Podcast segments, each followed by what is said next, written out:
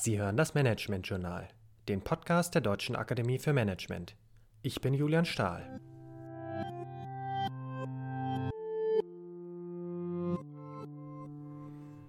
Es ist 2015.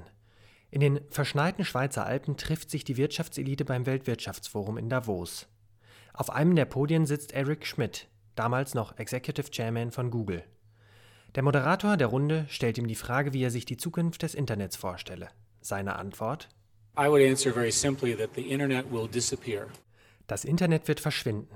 Eine starke These des Google-Chefs. Aber wenn wir uns heute näher anschauen, was alles mit dem Internet verbunden ist, scheint vieles für seine These zu sprechen. Alexa liest uns die neuesten Nachrichten vor, unsere Fitnessarmbänder erinnern uns daran, Sport zu machen, und unsere Smartphones sind unsere ständigen Begleiter. Die Grenzen zwischen dem, was wir digital und analog nennen, verschwimmen immer mehr. In den kommenden Folgen dieses Podcasts wird es um Management im digitalen Zeitalter gehen.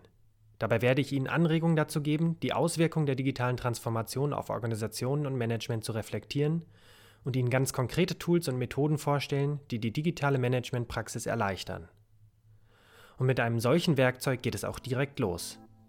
Der Check-in. Der Check-in kann beispielsweise am Anfang eines Tages oder Meetings stehen. Er hilft dabei, sich zu synchronisieren und einen gemeinsamen Fokus zu finden. Oft kommt man direkt aus einem anderen Meeting oder hat gerade noch an einem ganz anderen Thema gearbeitet. Da hilft es, gemeinsam die Aufmerksamkeit zu bündeln.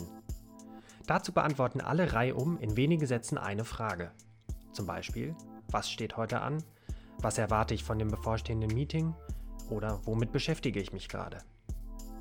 Gerade auch in virtuellen Meetings, wo es noch schwieriger ist, sich gemeinsam zu fokussieren und die Konzentration hochzuhalten, kann ein Check-in den Start deutlich erleichtern. Die aktuelle Krise macht es nochmal deutlicher, als es vorher schon war.